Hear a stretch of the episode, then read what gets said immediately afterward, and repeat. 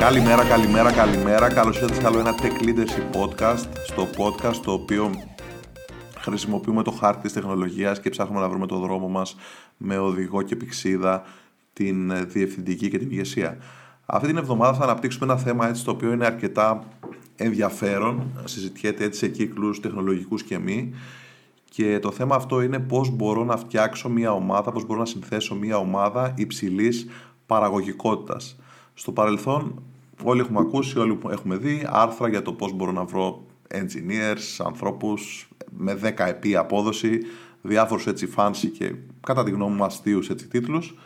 Στις μέρες μας έχουμε φτάσει να σκεφτόμαστε για τις 10 επί ομάδες πλέον, καθώς ε, τα προϊόντα που φτιάχνουμε, οι πλατφόρμες, οι τεχνολογίες που χρησιμοποιούμε απαιτούν ένα σύνολο δεξιοτήτων, expertise, από skills, οπότε πλέον ένας και μόνος κούκος δεν φέρνει την άνοιξη. Χρειάζονται πολλοί άνθρωποι να συνεργαστούν, να βάλουν το κεφάλι κάτω, τις ιδέες τους, να συζητήσουν, να αναλύσουν και εν τέλει να κατασκευάσουν κάτι το οποίο θα είναι χρηστικό και έτσι ε, χρήσιμο από τον ε, τελικό καταναλωτή, τον τελικό χρήστη. Πώς μπορώ λοιπόν να φτιάξω έτσι μια ομάδα υψηλής αποδοτικότητας; Το νούμερο ένα χαρακτηριστικό για μια τέτοια ομάδα καταρχήν είναι το μέγεθός της. Το Agile το ίδιο μας λέει ότι μπορούμε να έχουμε 10 maximum ανθρώπους. Κατά την προσωπική μου άποψη, το πολύ 5 με 6 άτομα είναι υπέρ αρκετό και μεγάλο νούμερο έτσι για μια ομάδα με υψηλό impact και υψηλό velocity. Από εκεί πέρα αρχίζουν και δημιουργούνται πάρα πολλά έτσι περαιτέρω θέματα με την επικοινωνία, πάρα πολλές ε, ζεύξεις και αυτό προφανώς είναι κάτι που θέλουμε να το αποφύγουμε ώστε να πετύχουμε έτσι να έχουμε μια υψηλή ταχύτητα, ένα υψηλό velocity, ένα πολύ καλό rate. νούμερο 2, φυσικά, μιλάμε για μια ομάδα, έτσι, οπότε τα άτομα τα οποία αποτελούν την ομάδα κατά κάποιο τρόπο είναι το βασικό συστατικό, ο βασικός πυρήνας της επιτυχίας της ομάδας αυτής. Οπότε όταν μιλάμε για μια ομάδα, μιλάμε για ανθρώπους οι οποίοι κακά τα ψέματα γουστάρουν έτσι να δουλεύουν σε ένα περιβάλλον το οποίο εκθιάζει έτσι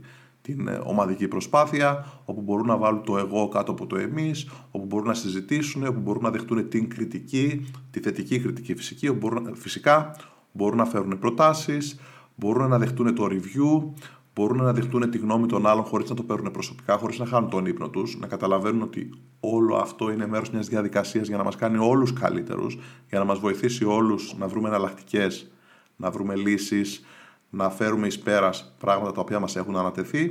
Μιλάμε για ανθρώπους δηλαδή που δεν είναι μοναχικοί λύκοι, μιλάμε για ανθρώπους οι οποίοι παίρνουν χαρά και ικανοποίηση από το να συνεργάζονται με άλλους ανθρώπους. Πολλές φορές παρατηρώ ότι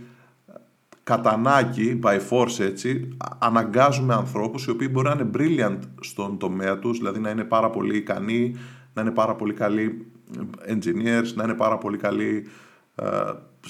designers και το καθεξής, τους υποχρεώνουμε λόγω έτσι όλου αυτού του ομαδικού πλαίσιου εργασίας το οποίο α, προβάλλεται πάρα πολύ στις μέρες μας να δουλέψουν κάτω από μια ομάδα και οι άνθρωποι υποφέρουν. Υποφέρουν γιατί δεν είναι αυτό που τους δίνει χαρά. Δεν ταιριάζουν σε αυτό το μοντέλο εργασίας. Έχουν συνηθίσει να δουλεύουν πιο πολύ είτε ως freelancers, είτε ως ε, κάποια ε, ενδεχομένως ένα άτομο το οποίο είναι θεωρείται super expert, οπότε του δίνουμε συγκεκριμένα πράγματα να κάνει και τον ενοχλούμε την άλλη εβδομάδα και το καθεξής. Οπότε είναι σημαντικό να βρούμε τους ανθρώπους οι οποίοι κουμπώνουν στο μοντέλο της ε, ομαδικής προσπάθειας και συνεργασίας και αυτό δεν είναι απαραίτητα κάτι το οποίο κουμπώνει σε όλους φυσικά. Νούμερο 2 OK, okay, να βρούμε τα σωστά άτομα, να βρούμε τους ανθρώπους οι οποίοι κουμπώνουν στο περιβάλλον αυτό, οι οποίοι θέλουν να συνεργάζονται, οι οποίοι θέλουν να ανταλλάσσουν απόψεις, αλλά πρέπει και από την πλευρά του management, από την πλευρά του business, να δίνεται σε αυτούς τους ανθρώπους τα σωστά priorities. Δηλαδή, να υπάρχει ένας product owner κατά το agile, είτε ένας product manager, όπου θα μπορέσει και θα, θα ετοιμάσει, θα μασίσει την τροφή για αυτήν την ομάδα προκειμένου να δώσει τα υψηλά priorities. Δηλαδή θα υπάρχουν οι σωστοί άνθρωποι στη σωστή θέση οι οποίοι θα κάνουν maximize του value που παράγει η συγκεκριμένη ομάδα. Πολλές φορές μπερδεύουμε ότι ποσότητα εργασίας, ποσότητα deliverables σημαίνει επιτυχία. Αυτό δεν θα μπορούσε να είναι περισσότερο ανακριβές.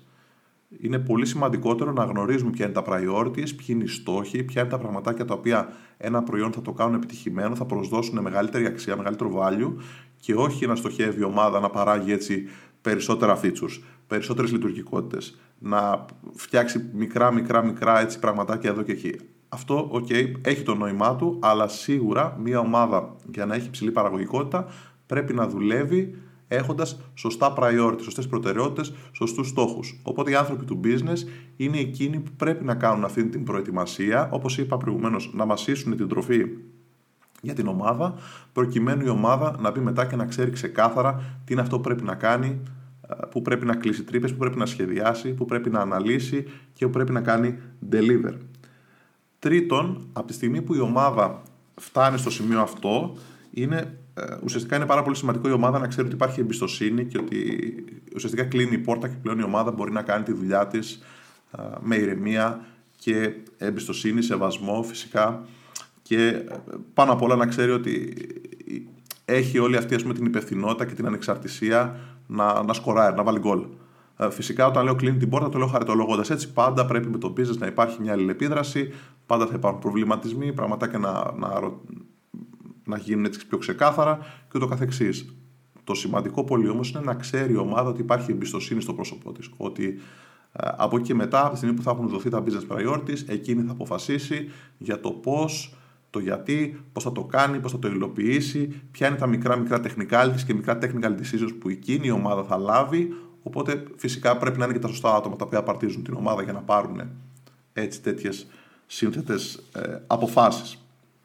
Η παραγωγικότητα όμως των ανθρώπων γενικότερα τίνει να αυξάνεται όταν οι ίδιοι γνωρίζουν πως υπάρχει εμπιστοσύνη στο πρόσωπό τους, είναι accountable και αυτό τους δίνει έτσι εσωτερικά έτσι μια χαρά, αλλά την άλλη και μια, ξαναλέω την ίδια λέξη, υπευθυνότητα να θέλουν να συμμετάσχουν και ενδεχομένως στο τέλος να κάνουν deliver και να πετύχουν το στόχο τους. Για να πετύχουν το στόχο τους, οι άνθρωποι αυτοί, και όταν μιλάμε για μια ομάδα ή ένα σύνολο από ομάδες, καθώς ένα οργανισμός δεν μπορεί να έχει μόνο μια ομάδα, σιγά σιγά αναπτύσσονται περαιτέρω ομάδες, πολλές φορές οι ομάδες πρέπει να συνεργάζονται, πρέπει να υπάρχει μια κοινή έννοια του definition of done. Δηλαδή, τι είναι αυτό, ποιο είναι το πλαίσιο που καθορίζει ότι αυτό που έχουμε κάνει είναι επιτυχημένο. Ποια είναι τα βασικά έτσι, principles, οι βασικές αρχές οι οποίες καθορίζουν πώ αυτό που έχω κάνει deliver είναι λειτουργικό, αυτό που έχω κάνει deliver είναι ασφαλές, ότι έχω μειώσει όσο δυνατόν το technical debt, ότι έχω σχεδιάσει αρχιτεκτονικά σωστά, ότι το έχω δώσει ένα πελάτη ο οποίος θα καταλάβει τι θα κάνει και ξέρει πώς και τι, ε, πώς λειτουργεί κάτι, ξέρει πώς θα,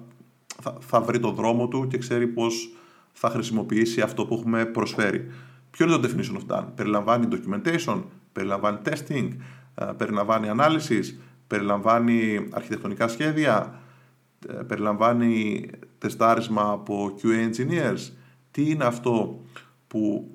σαν σύνολό του εμπεριέχει το definition of done; Και αυτό είναι κάτι το οποίο ο οργανισμός, εφόσον μιλάμε για πολλές ομάδες, πρέπει να εξασφαλίσει να είναι ξεκάθαρα έτσι διατυπωμένο, αναρτημένο και προσβάσιμο από όλους τους ανθρώπους, από όλα, από όλα τα μέλη μιας ομάδα υψηλής παραγωγικότητας και ενδεχομένως πολλαπλών ομάδων υψηλής παραγωγικότητας μέσα στον ίδιο οργανισμό. Το definition of done είναι κάτι το οποίο πρέπει να υπάρχει, να είναι ξεκάθαρα διατυπωμένο και όλοι να έχουν συνεχώς πρόσβαση για να μιλάμε όλοι φυσικά την ίδια γλώσσα, έτσι. Δεν μπορούμε να θεωρεί κάποιος ε, άνθρωπος στην ομάδα το definition of done είναι να γράψω, να φέρω κάτι σπέρα στο οποίο απλά λειτουργεί και κάποιος άλλος να προσπαθεί να ακολουθήσει ένα ε, test driven ή behavioral driven ε, development. Ε, δεν γίνεται αυτό. Πρέπει να υπάρχει κοινή αντίληψη και κατανόηση και όλοι φυσικά να μιλάμε ακριβώς την ίδια γλώσσα. Επόμενο σημαντικό είναι το culture του οργανισμού. Δηλαδή, ο οργανισμός ουσιαστικά για να μπορέσει να φτάσει σε αυτό το επίπεδο και να έχει μια ομάδα ή ομάδες ενδεχομένως υψηλής παραγωγικότητας, πρέπει να προσπαθεί συνεχώς για τη βελτίωση των ανθρώπων του, για την εκπαίδευσή τους, για να μπορέσει να τους πρόξει να καλλιεργήσουν νέα skills, νέες ικανότητες, νέα expertise. Κανείς δεν τα ξέρει όλα και όπως έχουμε αναπτύξει και έχουμε αναφέρει πολλές φορές, η τεχνολογία έτσι είναι ένα, ένα τρένο που τρέχει με σπασμένα τα φρένα. Έτσι. Συνεχώς πράγματα εξελίσσονται, αλλάζουν, νέες τεχνολογίες, νέα frameworks, νέα πραγματάκια, οπότε και οι πιο έμπειροι των έμπειρων αντικειμενικά είναι υποχρεωμένοι να παρακολουθούν το τρένο αυτό της εξέλιξης Οπότε ένας οργανισμός με το σωστό culture φροντίζει ώστε οι άνθρωποι του να εξελίσσονται, να μαθαίνουν, να βελτιώνονται, ώστε νέες ιδέες, νέες προτάσεις, νέες τεχνολογίες να έρχονται στον οργανισμό και ο οργανισμός να μπορεί να πετύχει τους στόχους του μέσω όλου αυτού έτσι, του παραγωγικού περιβάλλοντος εργασίας. Φυσικά είναι πολύ σημαντικό πέραν αυτού να υπάρχει διαφάνεια στον οργανισμό, συνεχώς να γίνονται διάφορα events που να συζητούνται οι στόχοι του οργανισμού, πού πηγαίνει η εταιρεία, οπότε και κάθε ομάδα να αντιλαμβάνεται εν γέννη όλη της η προσπάθεια κάτω από ποιο άρμα, έτσι, από κάτω από ποια ομπρέλα βρίσκεται. Είναι σημαντικό ώστε οι άνθρωποι μας να καταλαβαίνουν ότι αυτό που κάνουν είναι σημαντικό, είναι ένα συγκεκριμένο κομματάκι στο, στο ευρύτερο πλαίσιο της εταιρείας και τους κάνει έτσι να αντιλαμβάνονται το γιατί, για ποιο λόγο αναπτύσσουν κάτι συγκεκριμένο, για ποιο λόγο χρειάζεται να ενδεχομένως είναι challenging και πρέπει να βρούμε έτσι innovative και καινοτόμες έτσι λύσεις και ούτω καθεξής. Είναι σημαντικό να ξέρουμε το γιατί. Μας βοηθάει πολύ περισσότερο όλους μας να κάνουμε focus σε συγκεκριμένους στόχους και στο τέλος να μπορέσουμε να τους επιτύχουμε.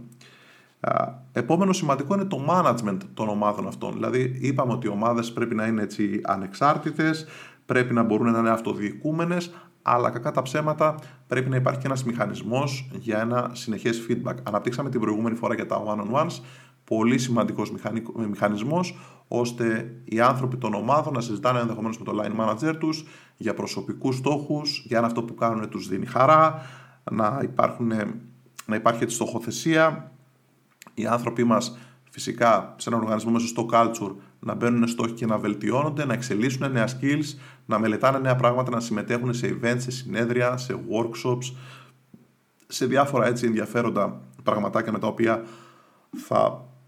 συνεταιριστούν έτσι με άλλους brilliant ανθρώπους, θα ακούσουν άλλες ιδέες, ε, θα βγουν ενδεχομένως κάποιες φορές από την ομάδα για ένα workshop, για ένα σεμινάριο, για να μάθουν και να φέρουν ένα νέο skill στην ομάδα τους. Και φυσικά οι προσωπικοί στόχοι είναι σημαντικό, οι στόχοι του κάθε μέλους μιας ομάδας υψηλής παραγωγικότητας εν τέλει να εναρμονίζονται έτσι με την ομπρέλα των στόχων της ίδιας της ομάδος και κατ' επέκταση του ίδιου του οργανισμού. Οπότε τα one-on-ones και το management είναι πάρα πολύ σημαντικό ώστε οι άνθρωποι των ομάδων να νιώθουν ότι ανήκουν κάπου, υπάρχουν οι μηχανισμοί για να εισακουστούν έτσι οι επιθυμίες τους, οι προβληματισμοί τους, να συζητήσουν έτσι σε ένα ιδιωτικό, με ένα ιδιωτικό έτσι, τρόπο επικοινωνίας για πράγματα που τους κάνουν χαρούμενους, για πράγματα που τους προβληματίζουν και γενικότερα έτσι να υπάρχει μια συνεχής βελτίωση όσον αφορά τη σχέση μεταξύ του εργαζομένου φυσικά και του οργανισμού. Τέλος, ζούμε σε μια εποχή όπου η τεχνολογία, όπως είπαμε, τρέχει, υπάρχουν πάρα πολλά opportunities, πάρα πολλές ευκαιρίες εκεί έξω, πάρα πολλές προτάσεις, πάρα πολλές εναλλακτικές, οπότε μέρος της ζωής είναι ότι κάποιοι άνθρωποι μοιραία ενδεχομένως κάποια στιγμή θα αποφασίσουν να συνεχίσουν την καριέρα τους σε έναν άλλον οργανισμό ε, για τον οικονομικό λόγο που συνήθως είναι το πιο σημαντικό. Πολλές φορές για να αλλάξουν ενδεχομένως αντικείμενο ή για να πάρουν περισσότερες έτσι. Ε, να πάρουν μια θέση managerial, να πάρουν opportunities όσον αφορά στην εξέλιξή τους σε ένα μεγαλύτερο οργανισμό και ούτω καθεξής. Οπότε πρέπει πάντα να είμαστε προετοιμασμένοι για την αλλαγή. Δηλαδή πρέπει πάντα να είμαστε προετοιμασμένοι ώστε να κάνουμε on board και να καλωσορίσουμε νέους ανθρώπους σε τέτοιες ομάδες, να αλλάξουμε ουσιαστικά τη σύνθεση της ομάδος όταν φυσικά η ίδια η ζωή μας υποχρεώνει να το κάνουμε αυτό και να έχουμε στη θέση τους βάλει κάποια πραγματάκια, κάποιες διαδικασίες όπου οι νέοι άνθρωποι οι οποίοι θα αποτελέσουν τα νέα μέλη, τα νέα στελέχη των ομάδων μας θα μπορέσουν να είναι σύντομα παραγωγικά. Δηλαδή θα υπάρχουν, θα υπάρχουν διαδικασίες, θα υπάρχουν handbooks, θα υπάρχουν guidelines, θα υπάρχουν πράγματα τα οποία είναι προσβάσιμα από όλους, εύκολα και γρήγορα έτσι μπορούν να καλωσορίσουν, να βοηθήσουν κάποιον να νιώθει ότι είναι welcome και ότι μπορεί γρήγορα έτσι να καταλάβει υπό ποιο πλαίσιο δουλεύει η ομάδα, ποιο είναι το definition of done, υπάρχει transparency, ποιοι είναι οι στόχοι της εταιρείας και πολλά πολλά πολλά τέτοια πραγματάκια τα οποία σαφώς και δεν πρέπει σαν πρώτο έτσι δείγμα επαφής του νέου εργαζομένου με τον οργανισμό να είναι κάτι το οποίο σε ένα προφορικό έτσι call ε, ή μια συνάντηση θα ακούσει από έναν line manager, θα πρέπει να μπορεί ο άνθρωπος αυτός να τα διαβάσει, να τα μελετήσει με το δικό του ρυθμό, να τα αφομοιώσει και μετά προφανώς σιγά σιγά με την τριβή του, με την καθημερινή του τριβή, με την ομάδα να αρχίσει να καταλαβαίνει πώς στην πράξη όλα αυτά εφαρμόζονται. Αυτά είχα να πω. Το χτίσιμο μιας ομάδα υψηλής παραγωγικότητας είναι ένα αρκετά challenging έτσι, task ε, για, για τους ανθρώπους της τεχνολογίας, αλλά πλέον στις μέρες μας φτιάχνουμε έτσι τόσο πολύπλοκες σύνθετες εφαρμογές που απαιτούν ε, διάφορα skills, ανθρώπους να κουμπώσουν οι οποίοι έχουν διαφορετικές ικανότητες, διαφορετικές εμπειρίες κ.ο.κ. Οπότε, κατά κάποιο τρόπο, αποτελεί και ένα μονόδρομο να προσπαθούμε έτσι να χτίσουμε ομάδες υψηλές παραγωγικότητες προκειμένου να μπορέσουμε να χτίσουμε πιο σύνδεσες, πιο πολύπλοκες και λειτουργικές ε, εφαρμογές. Αυτά είχα να πω, ελπίζω να τα ακούσατε και να, να είδατε κάτι ενδιαφέρον σε όλα αυτά. Μέχρι την επόμενη εβδομάδα, να είστε πάντα καλά. Ευχαριστώ πολύ.